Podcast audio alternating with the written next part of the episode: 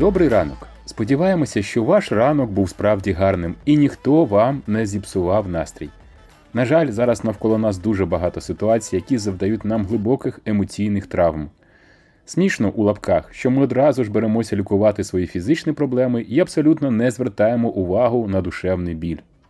Нога болить, ми приймаємо пігулку і наклеїмо пластир. Через тиждень вже й забули, що вдарилися. А емоційну травму, яку ми не лікуємо, ми можемо переживати місяцями і роками. Причому мозок не розуміє, що потрясіння ми пережили в минулому. Він щоразу реагує на наші спогади так, ніби ми проживаємо все це зараз. Ми сьогодні хочемо вас познайомити з цитатами з виступу на TED психолога Гая Вінча.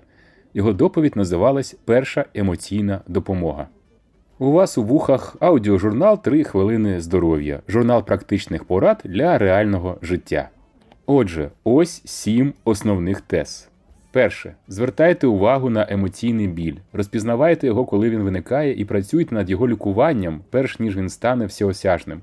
Тіло розвинуло відчуття фізичного болю, щоб попередити нас про те, що щось не так, і нам потрібно з цим боротися.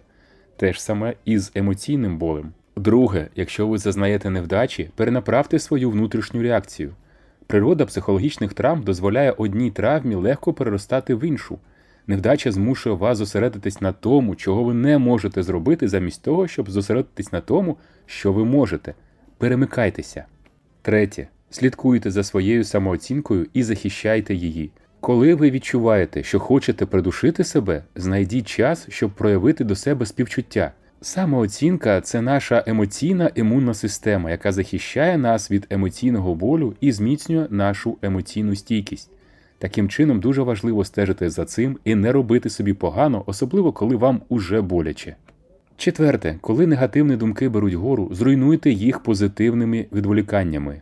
Коли ви відтворюєте в розумі тривожні події, не шукаючи нового розуміння і не намагаючись розв'язати проблему, ви просто ходите по колу.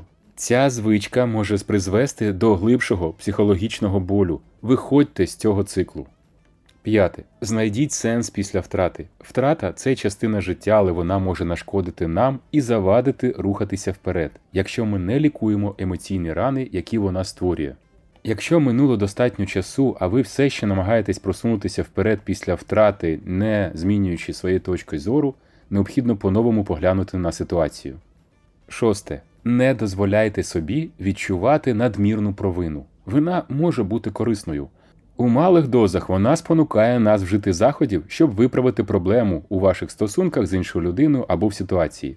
Але надмірне почуття провини токсичне, оскільки воно розтрачує вашу емоційну та інтелектуальну енергію, відволікає вас від інших завдань і заважає вам насолоджуватися життям. Один з найкращих способів позбутися давного почуття провини вибачитися. Сьоме. Дізнайтеся, які методи лікування емоційних ран працюють саме для вас. Зверніть більше уваги на себе і зрозумійте, як ви особисто справляєтесь з емоційними ранами. На цьому на сьогодні у нас усе. Дякуємо за три хвилини вашої уваги. Почуємося завтра.